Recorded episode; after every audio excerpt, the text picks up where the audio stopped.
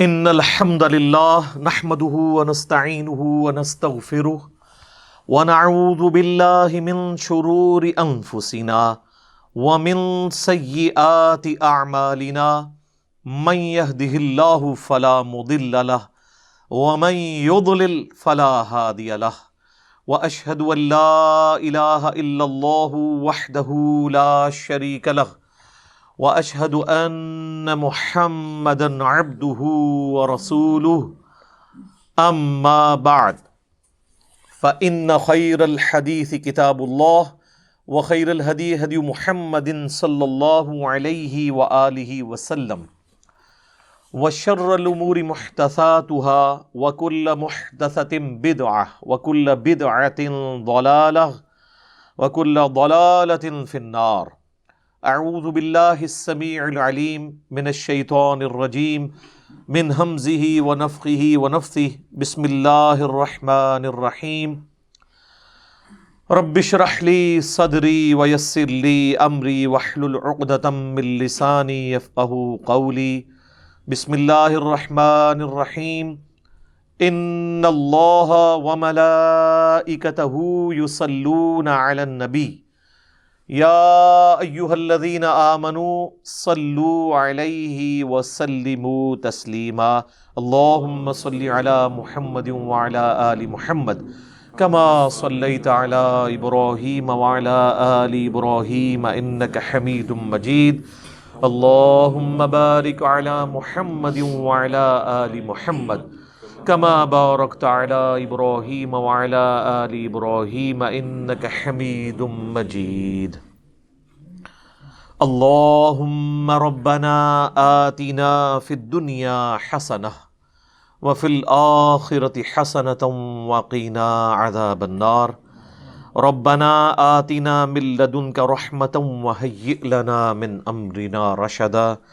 لا الہ الا انت سبحانک انی کنت من الظالمین حسبنا اللہ ونعم الوکیل یا حی یا قیوم برحمتک استغیث ولا حول ولا قوة الا باللہ العلی العظیم آمین الحمدللہ، آج چھ دسمبر دو ہزار بیس کو سنڈے کے دن Quran class number fifty seven میں ہم ان شاء اللہ تعالی سورہ عال عمران کی آیت نمبر ون ففٹی سکس سے اسٹارٹ لیں گے۔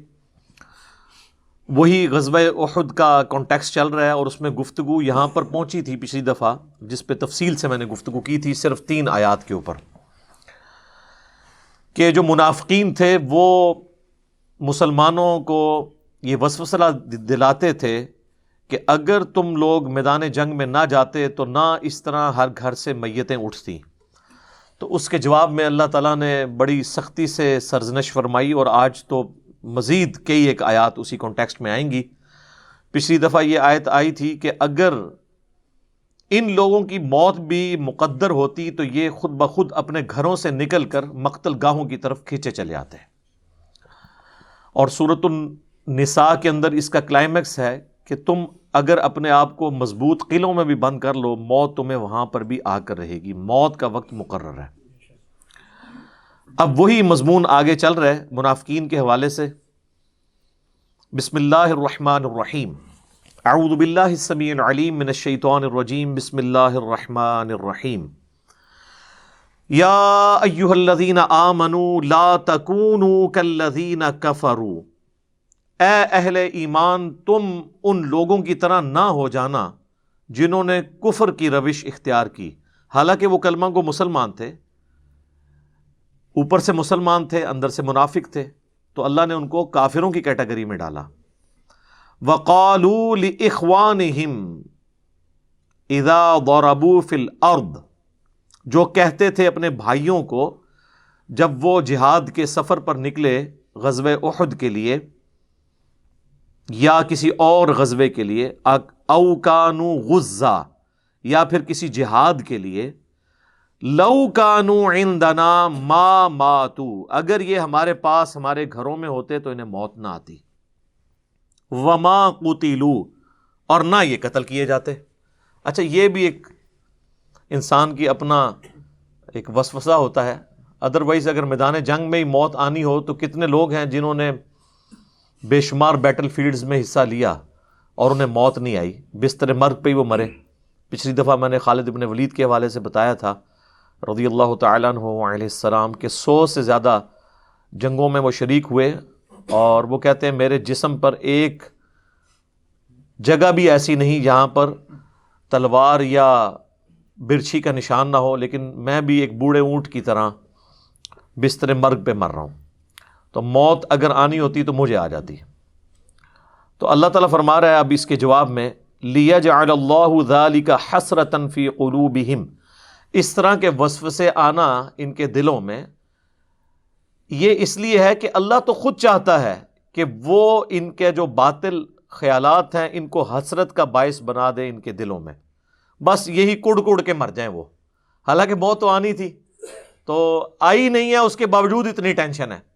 دیکھیں نا، یہ اس کو کہتے ہیں کہ چلتی پھرتی زندہ لاش، کہ مرے نہیں ہیں، پھر بھی ان کو ٹینشن اتنی ہے موت کی۔ تو اللہ تعالیٰ مارا، یہ تمہارے دلوں میں ہم نے حسرت ڈال دی۔ واللہ یحیی و جمیت اور اللہ ہی ہے جو زندہ کرتا ہے اور موت دیتا ہے۔ واللہ بما تعملون بصیر، اور اللہ تعالیٰ دیکھ رہا ہے جو کچھ تم کرتے ہو۔ اس بات کا یقین ہونا کہ موت کا وقت مقرر ہے۔ یہ نصیب والوں کا حصہ ہے۔ ادروائز اکثریت جو ہے نا وہ اہل ایمان میں سے بھی اتنا غلوف کرتے ہیں کہ وہ یہ سمجھتے ہیں کہ اگر ہم کوئی سیکورٹی کے میئرز لے لیں گے تو یہ چیز ہمیں موت سے بچا لے گی۔ ایسا نہیں ہو سکتا۔ سیکورٹی کے میئرز لینا یہ سنت ہے۔ نبی صلی اللہ علیہ وآلہ وسلم بھی اس کا اہتمام کرتے تھے۔ اسباب اختیار کرنا سنت ہے، لیکن اسباب پر یقین کر لینا یہ کفر ہے۔ اسباب اختیار کرنا سنت ہے اور یقین مسبب الاسباب پہ رکھنا، یہ ایمان کا حصہ ہے۔ چونکہ دنیا کو اللہ تعالیٰ نے اسباب کے ساتھ جوڑا ہے، بظاہر ایسی چیزیں ہمیں نظر آ رہی ہوتی ہیں۔ میرے ایک بڑے قریبی دوست تھے، مجھ سے بھی چھوٹی عمر میں وہ فوت ہو گئے۔ ٹو تھاؤزنڈ سیونٹین میں جب مجھ پہ مرڈر اٹیمپٹ ہوئی تھی، تو میں ان کی شاپ پہ انہیں ملنے کے لیے گیا۔ تو مجھے کہنے لگے کہ، علی بھائی، میں چاہ رہا ہوں آپ کے لیے نا دو تین سیکورٹی گارڈ رکھوا دوں۔ میں نے کہا، کیوں؟ نہیں، وہ دیکھے نا، یہ ایکٹیویٹی پرفارم ہوئی ہے۔ میں نے کہا، اس وقت تو میں خیر کیجولی پھرتا تھا، تو اب ہم تھوڑی سی احتیاط کر لیا کریں گے اس حوالے سے۔ اور اس وقت بھی نہاتی حالت میں اللہ نے مجھے بچا لیا ہے۔ تو الحمد للہ تو اب بھی اگر موت مقدر ہوگی تو وہ میں ٹال نہیں سکتا۔ تو پھر میں نے انہیں ایک جملہ بولا۔ میں نے کہا، میرے بھائی، ہم باہر کی چیزوں کو تو کاؤنٹر فار کر سکتے ہیں۔ آپ سڑک پہ چلنے والی ٹریفک سے تو بچ سکتے ہیں۔ اگر آپ ٹریفک سگنل کی پابندی کریں اور احتیاط کے ساتھ، پاکستان میں تو آپ کو دونوں طرف دیکھ کے سڑک پار کرنی پڑتی ہے، چاہے آپ ون وے پہ ہوں یا ٹو وے پہ۔ اس طرح کی جو موت کے گولے ہیں، ان سے تو آپ بظاہر بچ سکتے ہیں، لیکن جو اندر کی ٹریفک ہے، جو روزانہ ایک لاکھ دفعہ دل دھڑکتا ہے اور دس ہزار لیٹر خون روزانہ پمپ کرتا ہے ہماری رگوں میں، اس سے کون بچا سکتا ہے؟ اگر دل فیل ہو جائے۔ گردے جو پچیس دفعہ روزانہ ڈائلسس کرتے ہیں اور ایک ڈائلسس کی قیمت آٹھ سے دس ہزار روپے مارکیٹ میں۔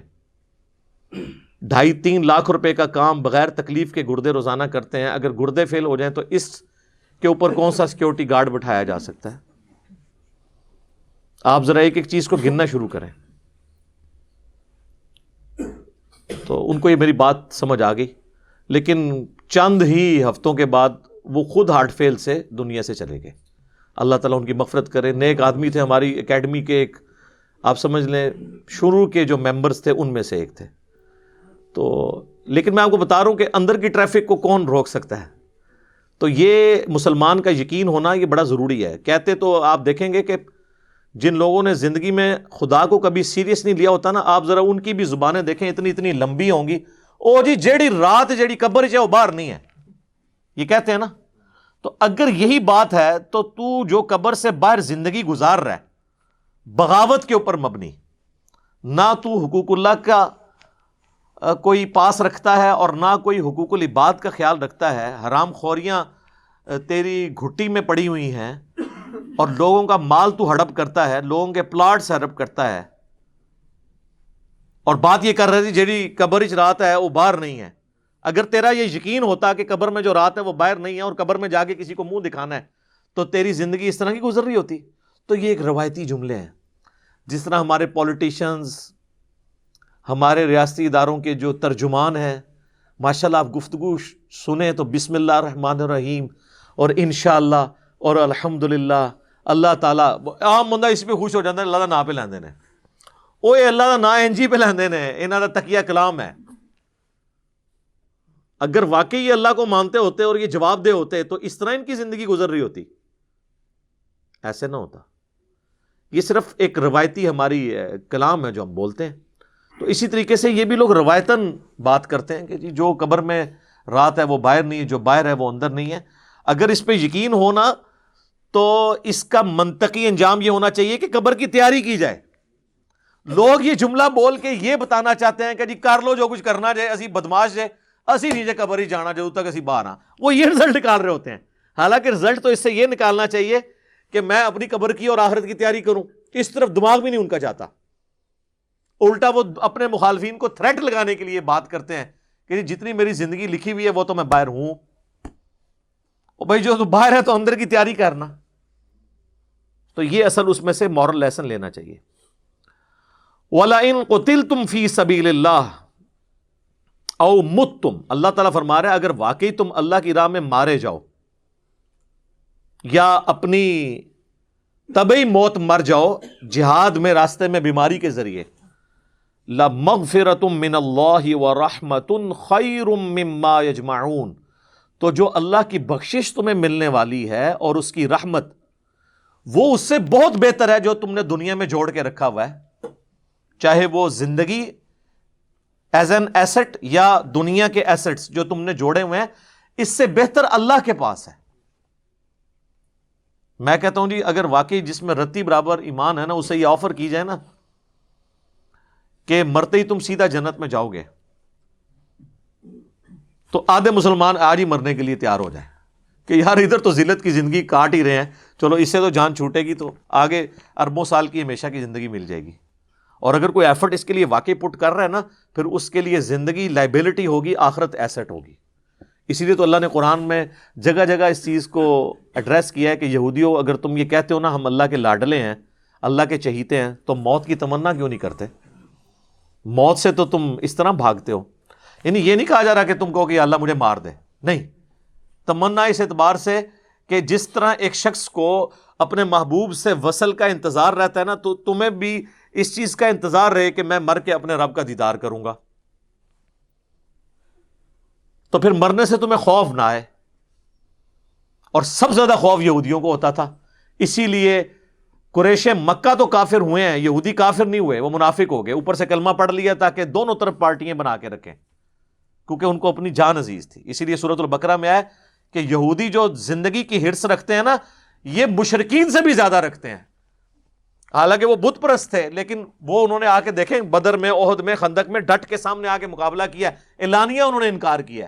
لیکن یہودیوں نے اعلانیہ انکار نہیں کیا، اوپر سے کلمہ پڑھ لیا، اندر سے جڑیں کاٹی۔ یہ بزدلی کی علامت تھی، ورنہ تو سامنے آ کے کہتے ہاں جی ہم نہیں مانتے، آ کے لڑو ہمارے ساتھ۔ تو دنیا کی محبت کی وجہ سے وہ بزدلی کا شکار تھے۔ یہودی۔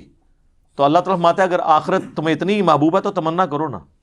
تو یہی حال مسلمانوں کا بھی ہے۔ یہ کہنا آسان ہے کہ جی ہر وقت ہم موت کے لیے تیار بیٹھے ہوئے ہیں، لیکن تیاری کوئی نہیں ہے، بس تیار بیٹھے ہوئے ہیں۔ وہ سر آپ نہ بھی تیار بیٹھے جدو چکیا جانا ہے تو اسی چکیا جانا ہے۔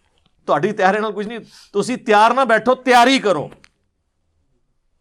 تو اللہ طرف مارا ہے کہ جو اللہ کی راہ میں جہاد کے دوران تبھی موت مر جائے نا اس کے لیے بھی مغفرت اور اجر عظیم ہے کیونکہ وہ اللہ کی راہ میں وقف ہوا ہے نا اور اگر شہید ہو جائے گا پھر تو نور لا نور ہے اچھا وہ کیوں ہے اجر اس نے اللہ کے لیے نیت تو کی ہے نا حتیٰ کہ صحیح مسلم میں حدیث ہے کہ جو شخص شہادت کی تمنا کے ساتھ اپنے بستر پہ بھی مرے نا، اللہ اسے بھی شہید لکھتا ہے۔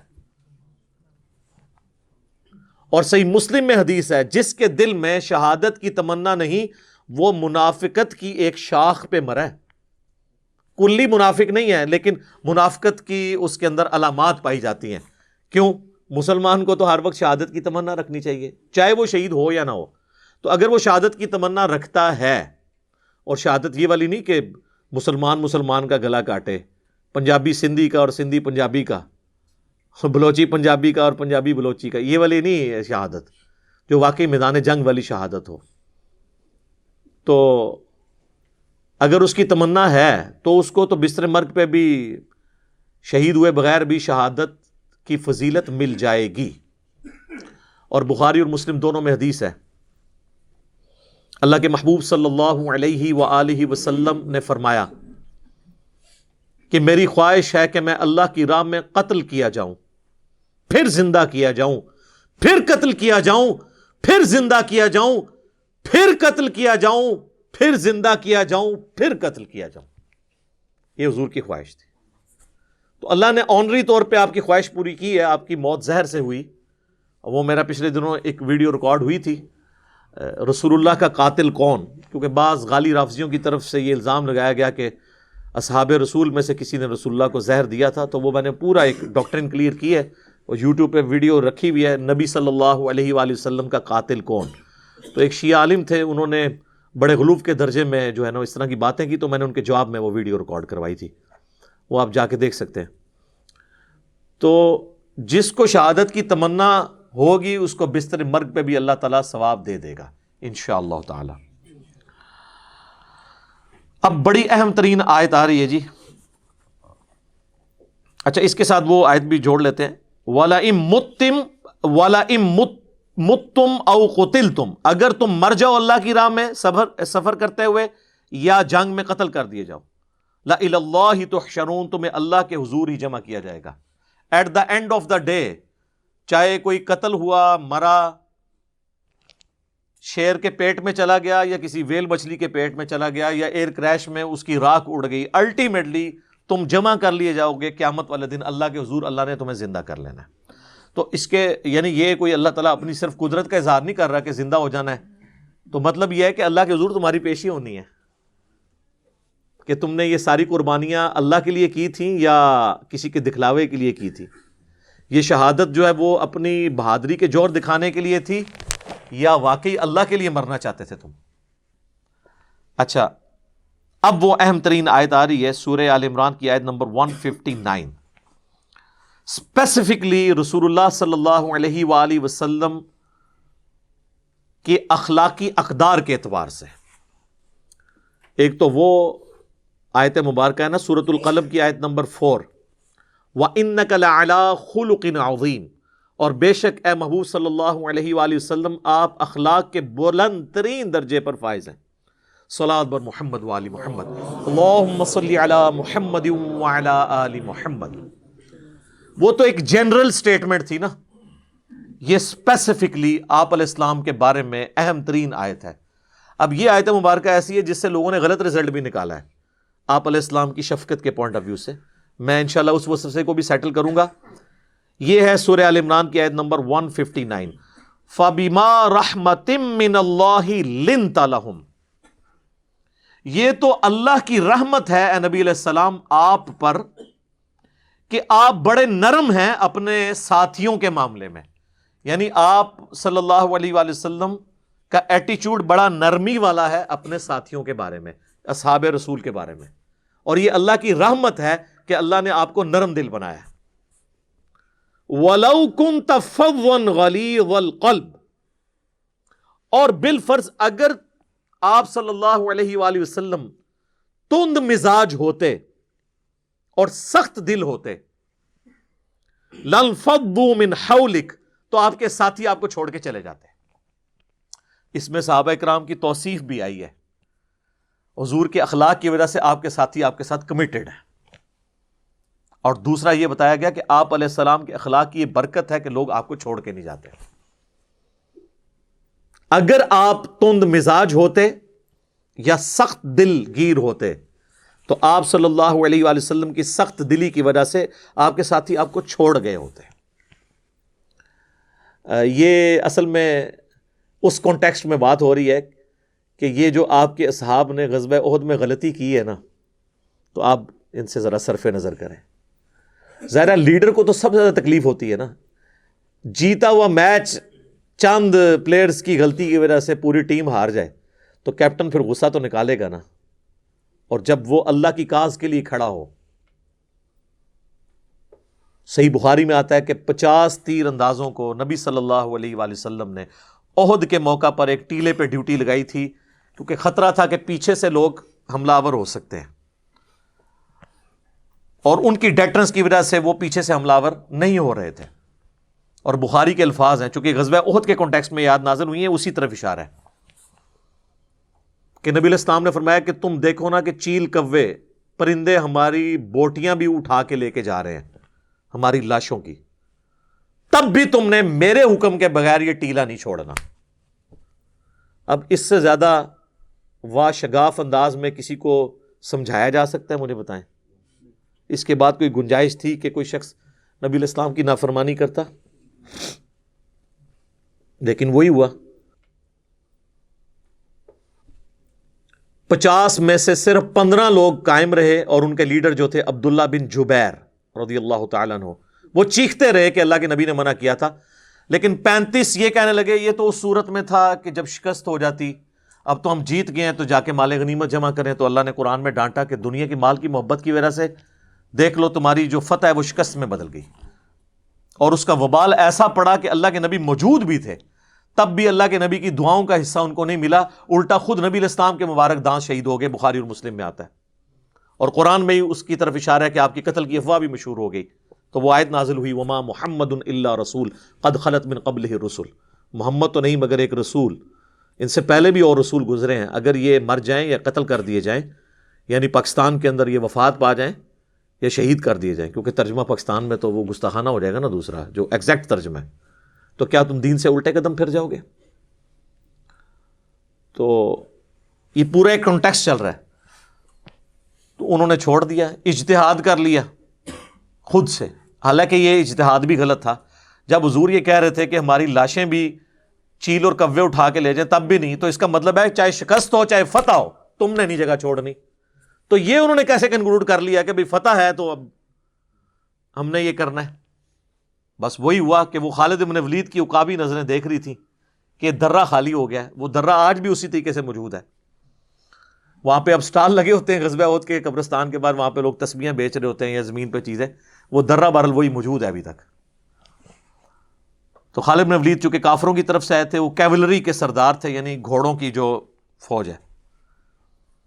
انہوں نے دیکھ لیا اچھا انہوں نے ابو سفیان کو کہا، جنگ ابھی ختم نہیں ہوئی۔ حالانکہ یہ لوگ پسپا ہو چکے تھے۔ صحیح بخاری میں آتا ہے، انہوں نے پھر پیچھے سے آ کے حملہ کیا۔ ستر سے زیادہ اصحاب شہید ہوئے اور کئی اصحاب اصحاب رسول کی مارنے کی وجہ سے ہی قتل ہو گئے فرینڈلی فائرنگ کے اندر۔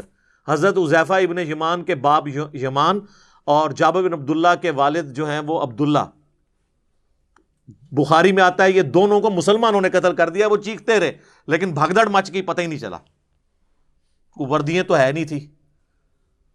گرد اڑ رہی تھی، مار دیا۔ کیونکہ مسلمانوں کو اب سمجھ ہی نہ لگی، پیچھے سے بھی حملہ ہو گیا، سامنے سے بھی حملہ ہو گیا۔ تو وہ سینڈوچ بن گئے۔ اور حضرت الزیفہ بن جمان کے بارے میں بخاری میں آتا ہے، پوری زندگی وہ اپنے باپ کو بھولتے نہیں تھے کہ میرا باپ اس طریقے سے مارا گیا اور ان کو دعاؤں میں یاد رکھتے تھے۔ یہ زخم پوری زندگی ان کے دل پہ ہرا رہا۔ تو یہ صورت حال ہو گئی۔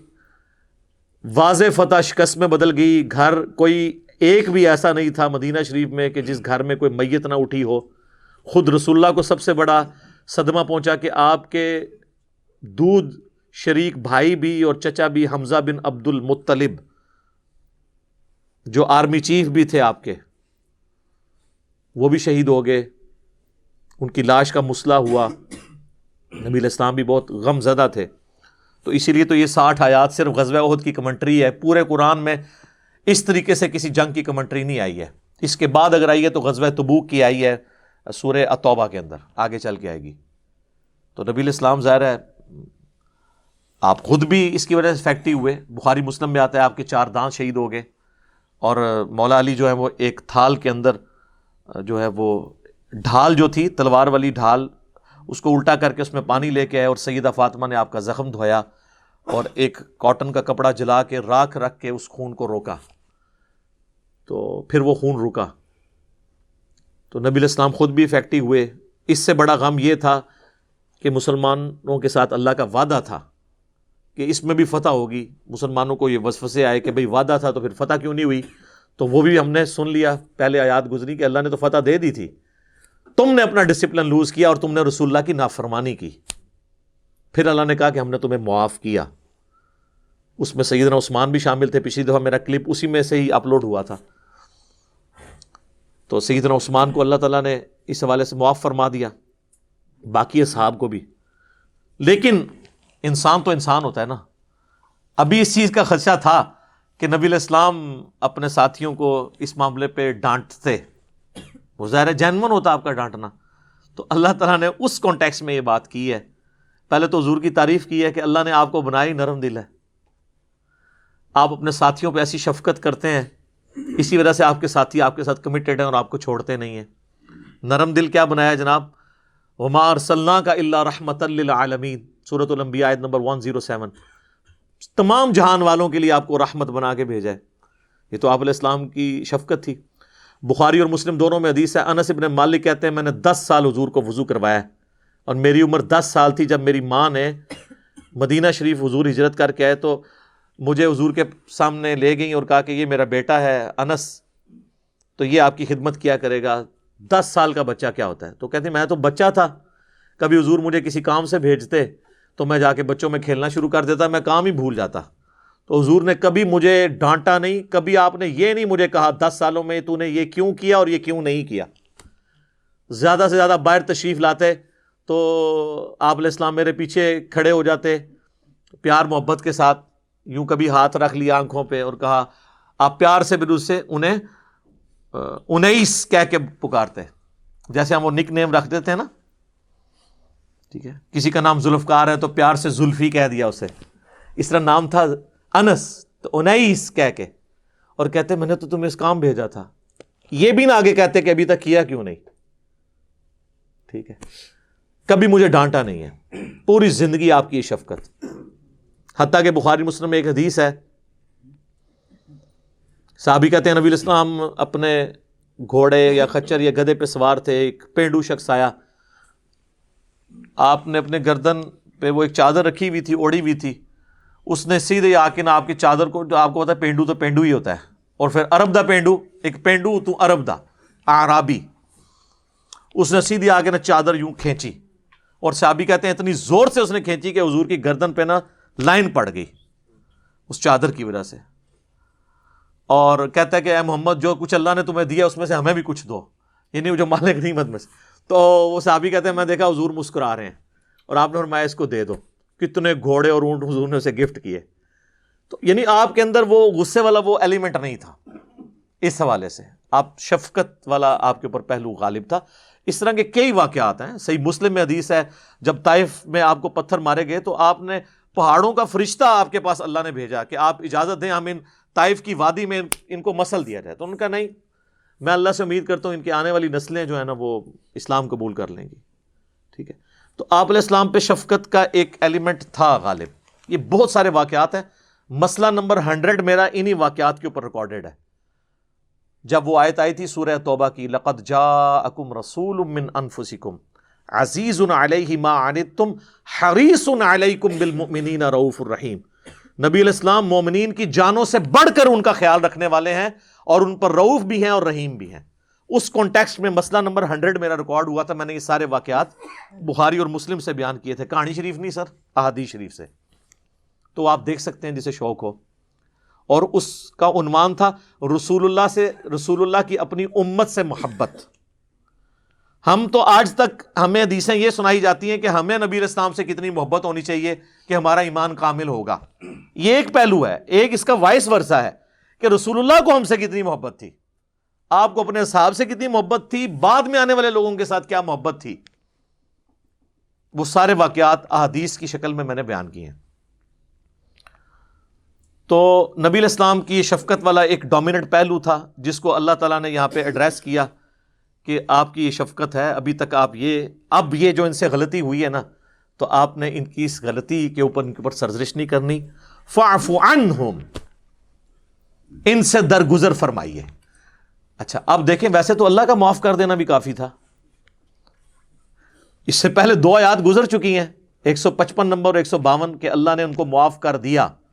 اب جب اللہ نے معاف کر دیا، تو رسول اللہ سے معافی کا سرٹیفکیٹ تو لینے کی ضرورت نہیں تھی۔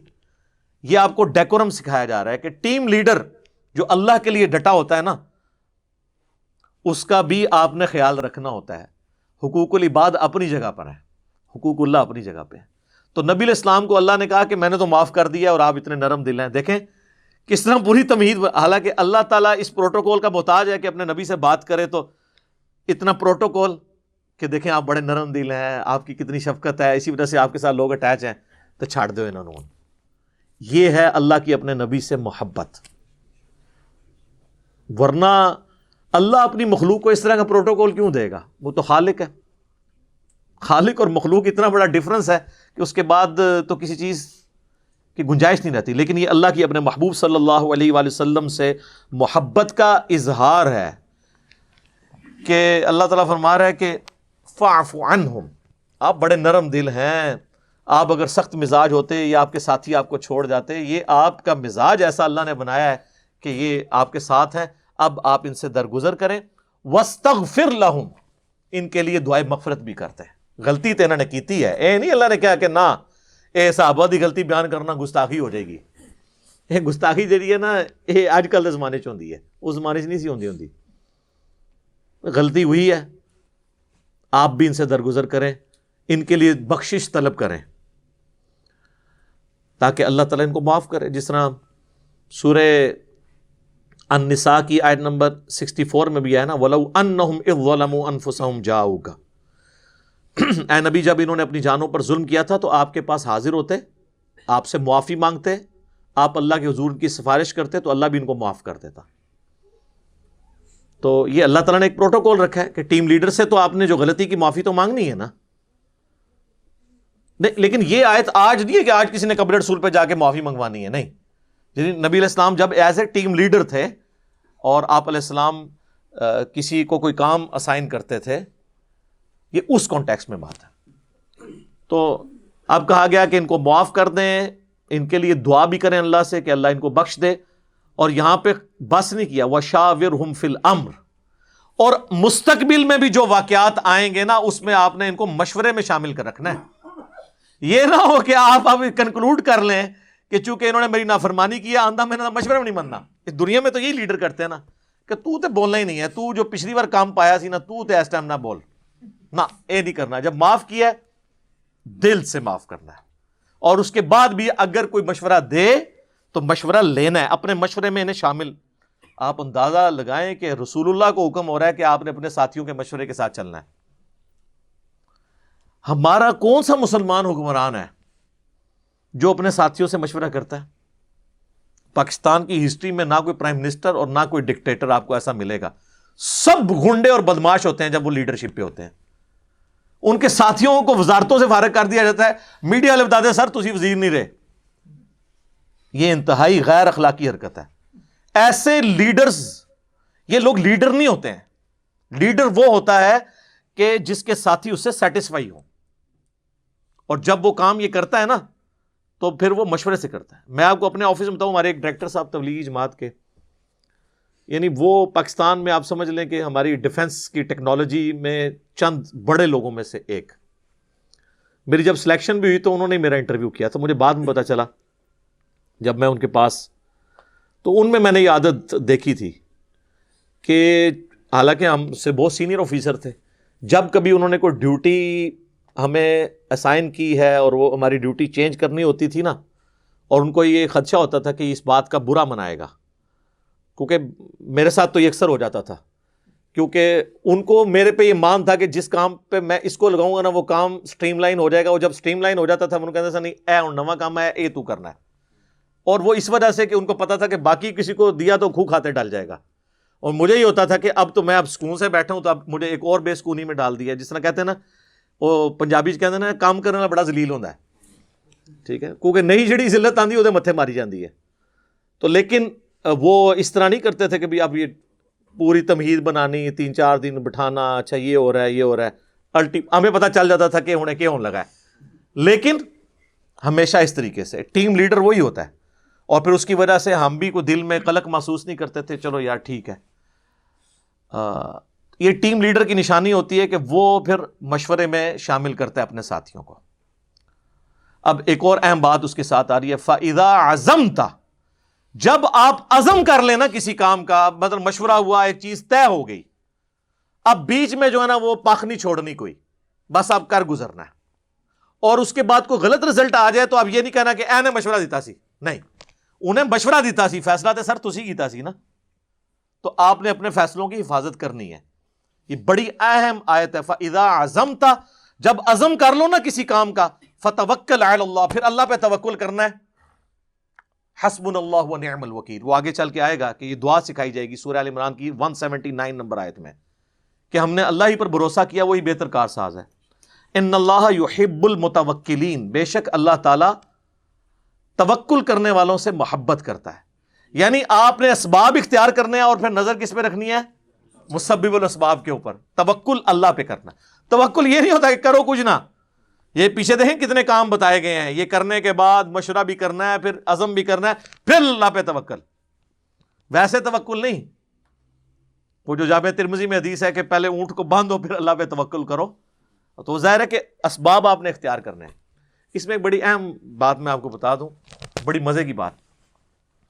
وہ میں نے جن اپنے سینئر آفیسر کا ذکر کیا نا ڈائریکٹر صاحب کا، تو وہ ہمیں ایک دن اسی طریقے سے سمجھا رہے تھے، چونکہ وہ تبلیغی جماعت سے بھی اٹیچ تھے۔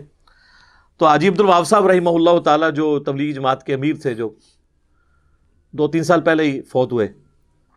تو وہ کہہ رہے ہم ایک دفعہ حاجی صاحب کے پاس بیٹھے ہوئے تھے، تو حاجی صاحب کی عادت تھی کہ وہ مشورہ کرتے تھے جماعتوں کو بھیجتے وقت نا۔ تبلیغی جماعت میں ایسے بہت چیز زبردست ہے، مشورے والی اور عمارت والی۔ باقی کسی کو تعلیمات سے کوئی اختلاف ہو سکتا ہے، لیکن ان کا سسٹم بڑا ماشاء اللہ مضبوط ہے۔ تو وہ مشورہ کرتے تھے، جماعت یہ یعنی اب یہ جماعت جو ہے، یہ یہ جماعت ہم نے ٹرین پہ روانہ کرنی ہے، بس پہ روانہ کرنی ہے یا اپنی گاڑی کروا کے یہ وہ مشورہ لیا کرتے تھے جب دور جماعتیں جاتی۔ تو کہتے ہیں مشورے کے دوران نہ مختلف لوگوں نے مشورہ دیا، کسی نے کہا کہ بس پہ جاتے ہیں کسی نے کہا جی پیدل جاتے ہیں۔ پیدل جماعتیں بھی ان کی کئی کئی سو کلو میٹر تک وہ دعوت کے طور پہ چلتی ہیں۔ کسی نے کہا جی ٹرین پہ جانا ہے۔ الٹیمیٹلی طے ہو گیا جی ٹرین پہ جماعت جائے گی۔ فیصلہ ہو گیا۔ فیصلہ کرنے کے بعد آجی صاحب نے نا پھر دوبارہ سے جنہوں نے بس کا مشورہ دیا تھا نا، ان کو پوچھا کہ ہاں جی بتائیں، کس طریقے سے سفر اختیار کرنا چاہیے۔ تو انہوں نے پھر کہا جی بس پہ۔ انہوں نے کہا نا اب جب طے ہو جائے نا تو اب تم نے بھی یہی کہنا ہے ٹرین پہ۔ تاکہ یونٹی نہ ٹوٹے۔ یہ مشورہ اس وقت تک تھا جب تک ڈسیزن نہیں ہوا۔ ونس ڈسیزن ہو جائے نا تو بس والے نے بھی کہنا ہے ٹرین۔ ٹرین والے نے تو کہنا ہی ٹرین ہے۔ باقی سب نے بھی، پیدل والوں نے بھی کہنا ہے ٹرین۔ ورنہ راستے میں کوئی مصیبت آئے گی۔ ٹرین کہیں پہ خراب ہو گئی، تو ٹرین کا مشورہ دینے والی شامت آ جائے گی۔ تو وہ تو میرے بھائی، بس بھی راستے میں پنکچر ہو سکتی تھی۔ بسیں تو ماشاء اللہ یہاں راکٹ کی سپیڈ پہ چل رہی ہوتی ہے بس کا تو پہنچنا بھی، اس کی پرابلٹی بھی کم ہوتی ہے۔ تو پھر آپ کسی کو یہ تانا نہیں دے سکتے کہ تم مشورہ دیتا سی۔ وہ اللہ کی طرف سے ہوتا ہے۔ اسی لیے کہا گیا فضا اعظم تھا جب آپ عزم کر لینا، پھر اللہ پہ توکل کرنا ہے آپ نے۔ رزلٹ جو بھی آئے۔ اس کو سپورٹو وہ حدیث ہے جو تقدیر والے چیپٹر میں ہے، صحیح مسلم میں۔ مسئلہ تقدیر کے اوپر آلموسٹ ساٹھ کے قریب حدیثیں لی ہیں امام مسلم نے۔ اور اس کی آخری حدیث یہی ہے، کتاب القدر چیپٹر کی۔ میں یہ سمجھتا ہوں، یہ حدیث جو ہے نا، یہ تو سنہری حروف میں نا چوراہوں پہ لگانی چاہیے لکھ کے۔ صحیح مسلم کی حدیث ہے، نبی صلی اللہ علیہ وآلہ وسلم نے فرمایا، اے ابو ہریرا جو چیز تجھے نفع دے، اس کے حصول کے لیے اپنی پوری کوشش کر۔ سستی نہ کرنا، کاہلی نہ کرنا، اور اللہ سے مدد طلب کرنا۔ پھر بھی اگر رزلٹ تیرے خلاف آ جائے، تو یہ نہ کہنا کہ اگر میں یہ کر لیتا تو یہ ہو جاتا، اگر میں یہ کر لیتا تو یہ ہو جاتا، یہ اگر مگر شیطان کا دروازہ کھول دے گا۔ یہ سب کچھ یعنی انگریز بھی یہی کرتا ہے فزیبلٹی پہلے بناتا ہے۔ وہ ایٹی پرسینٹ ایفرٹ فزیبلٹی پہ پٹ کرتے ہیں ٹوینٹی پرسینٹ جو ہے وہ کاسٹ ان کی آتی ہے کام کرنے کے اوپر۔ یہ نہ ہونا کہ وہ کر بیٹھے تو اینڈ پہ پتا چلے کہ جناب ادھر تو یہ مصیبت کھڑی ہو گئی ہے۔ جہاں ہمارے کئی پروجیکٹس کے ساتھ یہ ہو جاتا ہے۔ تو اب اس میں الفاظ کیا ہے کہ جو بھی چیز تمہیں نفع دے، دنیا میں اور آخرت میں جنرل ہے۔ اس کے لیے کوشش کرنی ہے۔ کاہلی نہیں کرنی، سستی نہیں کرنی۔ یہ نہیں کہ خالی پیپر جو ہے وہ دروشی پڑھ کے پھونک کے تو وہ ممتحن کے حوالے کر کے آ جانا ہے میں پاس ہو جاؤں گا۔ بعض میرے کو آ کے دعا کرانی نے نہ، اس طرح نہیں کو پاس ہوگا۔ سستی نہیں کرنی، کاہلی نہیں کرنی اور کوشش کرنی ہے۔ اور اللہ سے مدد طلب کرنی ہے۔ اللہ کو نہیں نکالنا کبھی بیچ میں سے۔ کوشش، یہ دونوں چیزیں پیدل میں چلتی ہیں۔ نہ، بالکل تقدیر پہ چیز ڈال دینی ہے اور نہ صرف اپنی کوششوں کو سب کچھ سمجھ لینا ہے۔ یہ قدریہ کا موقف تھا نا کہ بھائی تقدیر کوئی چیز نہیں، اور جبریہ کہتے تھے کہ جی تقدیری غالب ہے، انسان کچھ نہیں کرتا۔ اہل سنت کا منج درمیان میں ہے کہ کچھ چیزیں اللہ نے تقدیر کا ساتھ رکھی ہیں، کچھ ہماری کوشش سے جڑی ہوئی ہیں، دونوں سے مل کے ایک رزلٹ نکلتا ہے۔ ورنہ تو رسولوں کا مقدمہ، کتابوں کا مقدمہ ہی ختم ہو جائے گا اگر ہماری ول کی کوئی اہمیت نہیں ہوگی۔ قرآن تو بار بار اسی کے اوپر ہی امفسائز کرتا ہے ولدینہ جاہدو فینا لنا دین سب لنا جو لوگ ہماری راہ میں کوشش کریں گے، ہم اپنی راہیں ان کے لیے کھول دیں گے۔ لیکن جو کوشش نہیں کرے گا، جو کک نہیں مارے گا نا، اس کی گاڑی نہیں اسٹارٹ ہوگی۔ ویسے دنیا کے ہم سارے کام میں یہ کر رہے ہوتے ہیں۔ آخرت کے معاملوں میں کہتے ہیں، دعا کرو، توفیق مل جائے۔ مجھے آج تک کوئی بندہ نہیں ملا کہ دعا کرو، مجھے توفیق مل جائے کہ میں نے ارادہ کیا ہے کہ ابھی جا کے میں نے جو ہے نا دوپہر کا کھانا کھانا ہے۔ وہ کھانا ہی ہوتا ہے۔ کسی نے باتھ روم جانے سے واش روم میں جانے سے پہلے کبھی توفیق نہیں اللہ سے مانگی۔ حالانکہ کتنا خطرناک کام ہوتا ہے، اگر کسی کا پیشاب بند ہو جائے۔ آج تک کسی نے کہا کہ دعا کرو، اس دفعہ بھی میرا ارادہ ہے کہ آج میں نے اتنی دفعہ پیشاب کے لیے جانا ہے، میرا پیشاب نہ بند ہو۔ کیونکہ وہ ہم نے کرنا ہوتا ہے، چیزیں انڈرسٹوڈ ہوتی ہیں۔ جیسے ہی دین پہ چلنے کی باری آتی ہے تو توفیق، دعائیں، یہ سب۔ سب ڈرامے نے اپنے آپ دے ہی رکھو تو کہ تو ہم نے تو کرنی ننگی بات۔ ننگی بات کی بغیر بات سمجھ نہیں آتی ہے۔ اپنے آپ کو دھوکہ دے رہے ہیں نا۔ تو اللہ تبارک و تعالیٰ نے یعنی یہ پہ یہاں پہ ایک سلیقہ سکھایا کہ جب اللہ پہ توکل کر لیا، عزم پکا، بس اب آپ کوشش کر گزریں، باقی رزلٹ اللہ پہ چھوڑ دیں۔ مولا علی کا کال ہے نا، میں نے اپنے ارادوں کے ٹوٹنے سے اللہ کو پہچانا ہے۔ کیوں؟ ساری کوشش کر لی، حالات و واقعات بھی فیوریبل تھے رزلٹ کچھ اور نکل آیا۔ تو اس کا مطلب ہے کہ کوئی اور ہستی ہے جو چاہتی ہے کہ یہ ایسے نہ ہو۔ اس کے ساتھ تو کوئی ٹکر نہیں لے سکتا۔ تو اگر مگر شیطان کا دروازہ کھول دیتا ہے، جو بخار، صحیح مسلم کے الفاظ ہیں، اس لیے کہ اگر مگر سے پھر جو تقدیر کی طرف سے فیصلہ ہوا ہوتا ہے نا، آپ اس کو چیلنج کر رہے ہوتے ہیں۔ ایک تو ہے کہ آپ اس کو ریویو کر کے پلان کریں۔ وہ ایک اور چیز ہے کہ جی آندہ ہم اس چیز کو کاؤنٹر فار کریں گے، اس کو کریں گے، اس کو کریں گے، لیکن اس کی لکیر پیٹ کے بیٹھ جانا، یہ چیز غلط ہے۔ حالانکہ یہاں پہ آپ دیکھ رہے ہیں کہ سراہتن غلطی ہوئی تھی۔ اس پہ اللہ نے ڈانٹا بھی ہے، لیکن الٹیمیٹلی حضور کو کہا کہ بس چھوڑ دے، معاف کرے۔ مشورے میں شامل کریں آندہ کے لیے بھی آپ یہ کریں۔ یہ اسی چیز کی نفی کی جا رہی ہے کہ بس یہ اللہ کی طرف سے ایک معاملہ ہونا تھا، تمہارا ڈسپلن لوز ہوا۔ لیکن سر، دیکھیں، یہ غزبہ عہد کا ہی ڈسپلن لوز ہوا ہے۔ اس کے بعد مسلمانوں نے کوئی جنگ نہیں ہاری۔ یہ ایک واقعہ مستقبل کی جنگوں کے لیے، جس میں رومن اور پرشینس کو مسلمانوں نے شکست دے کے صدیوں کی سپر پاورز کو الٹنا تھا۔ یہ چھوٹی سی بیٹل فیلڈ نے مسلمانوں کو وہ سبق سکھایا کہ وہ بڑی بیٹل فیلڈز میں اگر یہ ڈسپلن لوز کرتے تو کیا قادسیہ میں جو ہے وہ پرشین امپائر کا مقابلہ کر سکتے تھے، یرموک میں رومن امپائر کا مقابلہ کر سکتے تھے۔ جن کی ریزروڈ آرمیز ہی لاکھوں کے اندر تھی جن کے پاس اسلحہ بھی لیٹسٹ تھا۔ تو یہاں پہ اللہ تعالیٰ نے جو ڈسپلن سکھایا ہے نا، اس کی وجہ سے پھر آگے وہ معاملات چلے۔ وہ سر آپ عمر سیریز دیکھیں کہ کس طرح مسلمانوں نے کس حکمت عملی کے ساتھ جنگوں کو جیتا ہے۔ انہی کا اسلحہ چھین کے انہی کو الٹا ہے۔ تو وہ اسی یونٹی کی وجہ سے ڈسپلن لوز نہ ہونے کی وجہ سے سب کچھ ہوا ہے۔ آپ دیکھ لیں قادسیہ کے اندر جب مسلمانوں کی فوج پسپا ہو گئی ہے، تو حضرت سعد ابن بھی وقاص جو ہیں، وہ تو بیمار تھے، وہ تو قلعے میں پیچھے بیٹھے ہوئے تھے۔ ان کو بہت تیز بخار ہو گیا تھا۔ اتنے لاغر ہو گئے تھے کہ وہ چل بھی نہیں سکتے تھے۔ لیکن ایک ایک لمحے کی رپورٹ لے رہے تھے۔ وہ پرشینز جو ہیں، ہاتھی لے کے آ گئے۔ اتنے بڑے بڑے عرب کے گھوڑوں نے ہاتھی دیکھے نہیں ہوئے تھے۔ وہ تو عرب کے گھوڑے جب ہاتھی دیکھتے تھے تو بھاگ جاتے تھے۔ تو وہ تو مسلمانوں کو ہی کچلنا شروع کر دیا انہوں نے۔ تو انہوں نے ساتھی نے آگے اطلاع کی کہ حضرت یہ تو وہ تو ہاتھی لے کے اتنے بڑے بڑے ہاتھی لے کے آ گئے۔ تو حضرت سعد ابن وقاص نے کہا کہ بنو تمیم کے لوگوں کو میرے پاس بلاؤ۔ جناب، بنو تمیم کے وہ لوگ تھے کہ جو اپنی جان کی پرواہ کیے بغیر بڑے بڑے کارنامے سر انجام دے دیتے تھے۔ سر انہوں نے گھوڑوں کو کیا سائڈ پہ کہ گھوڑا تو بدک جاتا ہے، پیدل گئے۔ کتنے لوگوں کی جان بھی اس میں چلی گئی، کئی لوگ ہاتھی کے نیچے آ کے مر بھی گئے۔ پیدل جا کے انہوں نے نیزے اپنے ہاتھوں میں پکڑ کے تو وہ جا کے ان ہاتھیوں پہ بیٹھے ہوئے لوگوں کو گرایا اور بعض ہاتھیوں کو بھی انہوں نے گرایا اور مسلمانوں نے وہ جنگ جیت لی۔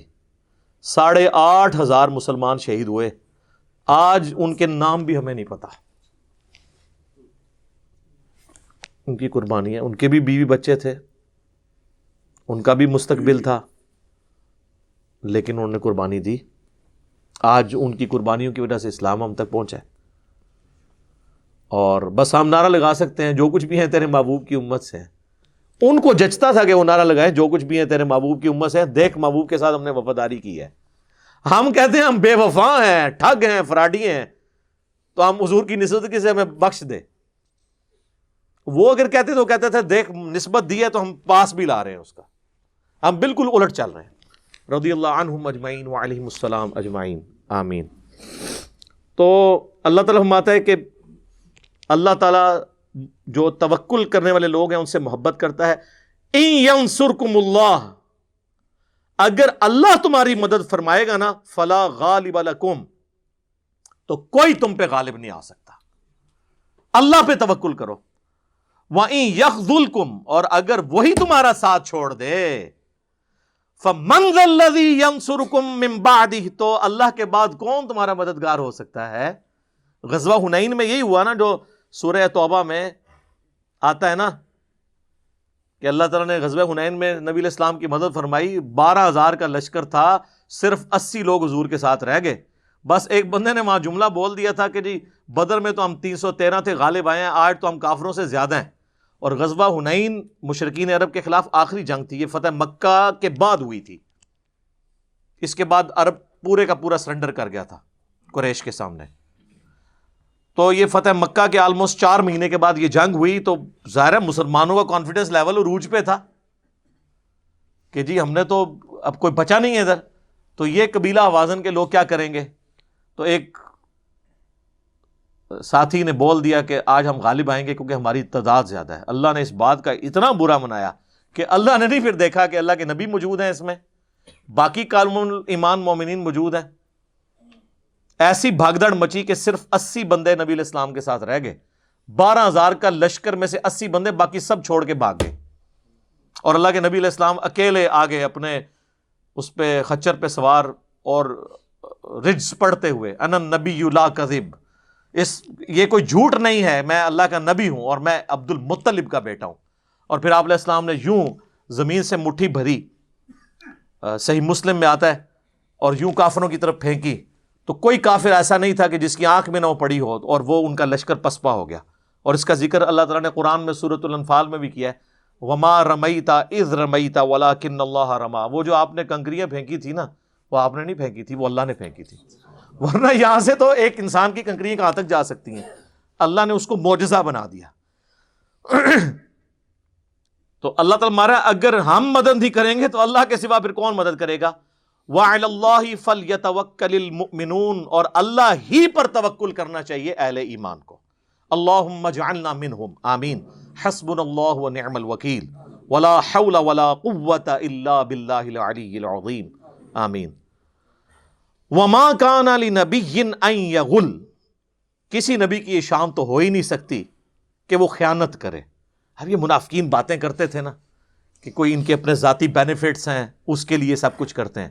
اللہ نے فرمایا، نبی کی یہ شان نہیں کہ وہ خیانت کرے۔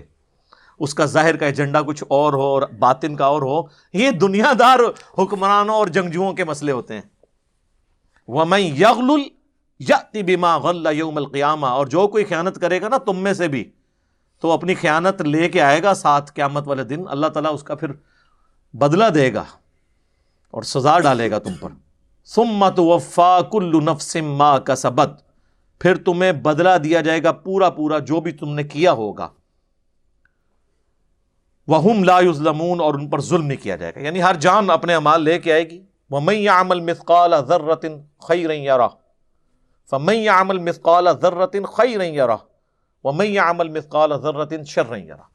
ذرے کے برابر بھی نیکی کی ہوگی وہ بھی دیکھ لے گا، اور ذرے کے برابر گناہ کیا ہوگا وہ بھی دیکھ لے۔ لیکن ہم صرف ایک ہی دیکھتے ہیں، کہتے ہیں وہ تو جی اللہ نے کوئی اینی جی نیکی پسند آ جائے جی ساڑی۔ وہ تو اینی جی نیکی تو بھی چھوڑ سکتا ہے۔ اگے نہیں پڑھتے کہ اینے جی گناہ تو بھی پکڑ سکتا ہے۔ تو یہ بیلنس، وہ اللہ کی مرضی، آج کی ڈیٹ میں کوئی یہاں بیٹھ کے نہیں ڈیسائیڈ کر سکتا۔ کہ میری کون سی نیکی کام آ جانی ہے۔ آج کی ڈیٹ میں تو ہمیں ڈر ڈر کے زندگی گزارنی چاہیے، جو صحیح بخاری میں حدیث ہے۔ نبی الاسلام ایک چوراہے سے گزر رہے تھے تو چند اصحاب آپس میں مذاق کرتے ہوئے ان ان کی ہنسنے کی آواز بلند ہو رہی تھی تو حضور نے فرمایا، کھڑے ہو کے۔ جو میں جانتا ہوں نا، اگر تم جانتے تو بہت کم ہنستے زیادہ رویا کرتے۔ حضور کو تو پتا تھا مرنے کے بعد کیا ہونے والا ہے انسان کے ساتھ۔ عبداللہ بن عمر کہتے ہیں، صحیح بخاری کی حدیث ہے۔ کہ نبی الاسلام نے میرے کندھے پہ ہاتھ رکھ کے کہا تھا کہ عبداللہ اپنے آپ کو مردوں میں شمار کرنا۔ یعنی صبح اٹھو تو یہ سمجھو کہ آج رات میری قبر میں ہے۔ ویسے اس طرح جس کی زندگی گزرے نا، وہی انسانوں والی زندگی گزارتا ہے۔ ڈیلی بیس پہ ڈسائڈ کریں کہ آج میری نمازیں پوری ہیں۔ آج میرے بیوی بچوں، ماں باپ کے حقوق پورے ہیں۔ آج میرا جو سارے کے سارے معاملات ہیں، اس میں کوئی جھول تو نہیں ہے۔ اور رات کو احتساب کر کے سوئیں۔ ڈیلی بیس کے اوپر پلاننگ کر کے زندگی گزاریں تو پھر انسان جو ہے نا وہ کامیاب ہو سکتا ہے۔ ادر وائز بڑا مشکل ہے۔ یہ تو نہیں ہے کہ وہ ہفتے میں ایک دن جمعے کی نماز پڑھنی ہے اور سال میں دو دفعہ عید کی نماز۔ یہ بڑا مشکل سودا ہے۔ آفا آفا من تبا رضوان اللہ، بھلا بتاؤ کہ جو اللہ کی رضا چاہنے والے لوگ ہیں، اللہ کی رضا کی پیروی اختیار کرنے والے لوگ ہیں کمم با ابی من اللہ۔ وہ ان لوگوں کی مانند ہو سکتے ہیں جو اللہ کی ناراضگی کمانے والے لوگ ہیں۔ دنیا میں بھی ایسا نہیں ہوتا۔ دنیا کے بادشاہ بھی اپنے وفاداروں کو نوازتے ہیں اور اپنے مخالفین کو قید و بند میں ڈالتے ہیں۔ تو اللہ کے ساتھ وفاداری کرنے والے اور اللہ کے ساتھ غداری کرنے والے برابر ہو سکتے ہیں۔ واہم جہنم۔ اور ان کا ٹھکانا ہے جہنم جو اللہ کے ساتھ غداری کرنے والے لوگ ہیں۔ وہ بکسل مسیر اور کیا ہی برا ٹھکانا ہے۔ اللہ لا تجعلنا منہم۔ اللہم اجرنا من النار۔ اللہم انی اعوذ بک من عذاب جہنم۔ ومن عذاب القبر۔ ومن فتنة المحیا والممات۔ ومن شر فتنة المسیح الدجال۔ اچھا یہ دعا میں ان نا کے ساتھ بھی ہم جمع کے سیگوں کے ساتھ بھی پڑھتے ہیں اور سنگولر کے سیگوں کے ساتھ بھی۔ اگر آپ سنگولر کے سیگے سے بھی پڑھیں نا، جب کوئی شخص آمین کہتا ہے، وہ اس دعا میں شامل ہو جاتا ہے۔ اگر میں کہتا ہوں نا اللہ اجرنی من النار تو یہ اے اللہ مجھے آگ سے بچا لے۔ اور آپ کہتے ہیں آمین، تو آپ اس میں شامل ہیں۔ ضروری نہیں کہ میں جمع کا سیگا ہی بولوں۔ تو خود بخود اس میں شامل ہو جاتا ہے۔ ہم درجات عند اللہ۔ اللہ کے حضور ان کے درجے ہیں پھر۔ یعنی جس طرح جنت میں درجے ہیں نا، جہنم میں بھی درجے ہیں۔ جس طرح سورہ نساء میں آیا کہ منافقین دوزک کی سب سے نچلی گھاٹی میں ہوں گے۔ صورت الحجر میں آیا نا کہ دوزک کے سات دروازے ہیں اور سات دروازوں کا اپنا اپنا حصہ ہے۔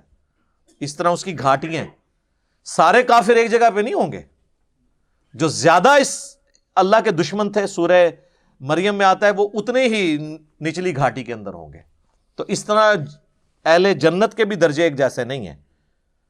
جنت میں بھی اعلیٰ سے اعلیٰ درجات ہیں اور کم سے کم، لیکن وہ کم جی، کم سے کم بھی جو ہے نا میرے بھائی، وہ بھی آنے ہے وہ بخاری مسلم میں حدیث ہے، جو سب سے آخر میں جنت میں جائے گا نا، اور آخر میں وہ جو جہنم سے نکال کے لاکھوں سال کی اپنی سزا بھگت کے، جب وہ جنت میں جا رہا ہوگا نا، اس کو بھی اس روئے ارض سے دس گنا بڑی جنت۔ اکویلنٹ ٹو ٹین پلانٹس یہ دس زمینیں تھی کہ ایف الیون دس مرلے کا پلاٹ پوری زمین چالیس ہزار کلو میٹر کے سرکم فرینس کی اس طرح کی دس زمینیں تو وہ تو جب جنت میں جا رہا ہوگا تو بہاری مسلم کے الفاظ ہیں، وہ تو یہ سمجھے گا جنت شاید خالی ہوگی، پر گئی ہونی ہے، میری تو جگہ کوئی نہیں. اللہ تعالیٰ فرمائے گا کہ زمین سے دس گنا بڑی جگہ تجھے. تو کہے گا، یا اللہ، میں تو مجھ سے مذاق کر رہا ہے. تو بخاری مسلم کے الفاظ ہیں کہ اللہ تعالیٰ مسکرائے گا جیسا کہ اس کی شان کے لائق ہے۔ ٹھیک ہے؟ تو اللہ کی جنت یہ اتنے جو آپ کو ٹریلینس اینڈ ٹریلینس آف بتاتے ہیں پلانٹس ہیں اور بلینس آف گلیکسیز ہیں، یہ اللہ تعالیٰ نے الاٹ کرنے کے لیے سارے پلاٹ رکھے ہوئے ہیں جناب۔ یہ ان شاء اللہ تعالیٰ اولاد آدم کی میراث ہے نا ان شاء اللہ یہ ہماری ابا جی کی جاگیر ہے جنت ان شاء اللہ لیکن ابے ابے دی جاگیر تو آگ ہو جانا جی ابے دی گل نہیں منی۔ ہاں یہ ذہن میں رکھیے گا۔ واللہ بصیر بما یعملون۔ اور اللہ تعالیٰ دیکھنے والا ہے جو وہ کرتے ہیں۔ کیا دھمکی ہے جی؟ کوئی جنتیوں والے امال کر رہا ہے، اس کو بھی اللہ دیکھ رہا ہے۔ جو جہنمیوں والے امال کر رہا ہے، اس کو بھی اللہ تعالیٰ دیکھ رہا ہے۔ کوئی چیز اللہ تعالیٰ کے اس چیز سے باہر نہیں ہے۔ اور اللہ نے خود ہی سارا حساب و کتاب رکھا ہوا ہے۔ اللہ کو فرشتوں کی بھی حاجت نہیں ہے، یہ تو صرف ہماری تسلی کے لیے ہے۔ قرآن حکیم میں کئی جگہ یہ مضمون ہے کہ ہم غائب تو نہیں تھے، ہم تو خود دیکھ رہے تھے۔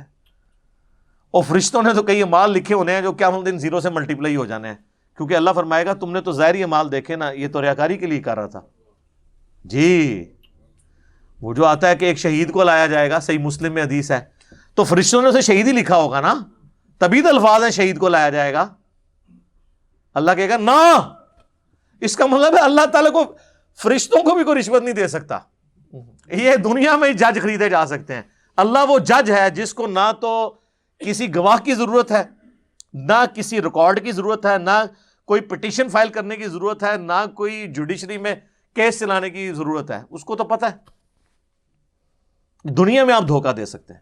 تو اللہ تعالیٰ ہمارا ہے کہ اللہ تعالیٰ واقف ہے، دیکھ رہے جو کچھ تم کر رہے ہو۔ اس میں ایک دھمکی پوشید ہے۔ چلے اچھا ہوا ہے۔ یہاں پہ یہ ہماری ٹائم مکمل ہوا، کیونکہ اگلی جو آیت ہے نا ون سکسٹی فور یہ خود متقاضی ہے۔ اس پہ پندرہ بیس منٹ کم از کم بولا جائے۔ لقد من اللہ علی المؤمنین اذ بعث فیہم رسولا یتلو علیہم آیاته ویزکیہم ویعلمہم الكتاب والحکمہ وان كانوا من قبل لفی ضلال مبین۔ رسول اللہ اللہ کا احسان ہے انسانیت کے اوپر۔ کہ انہوں نے کتاب اللہ کے ذریعے لوگوں کو ہدایت دی۔ اس کانٹیکسٹ میں یہ اہم ترین آیت ہے سورہ عال عمران کی آیت نمبر 164 انشاءاللہ اگلی دفعہ ہمارے درس کا آغاز اسی سے ہوگا۔ انشاءاللہ۔ اللہ تعالیٰ سے دعائے جو حق بات میں نے کہی، اللہ تعالیٰ ہمارے دلوں میں راسک فرمائے۔ اگر جذبات میں غلطی سے میرے منہ سے کوئی غلط بات نکل گئی، اللہ تعالیٰ ہمیں معاف بھی کر دے، ہمارے دلوں سے اسے دھو دے۔ ہمیں کتاب و سنت کی تعلیمات پر عمل کر کے دوسرے بھائیوں تک پہنچانے کی توفیق عطا فرمائے۔ سبحانک اللہم و بحمدک۔ اشد اللہ الہ الا انت استغفرک و اتوب الیک وما علینا الا البلاغ المبین جزاکم اللہ خیرہ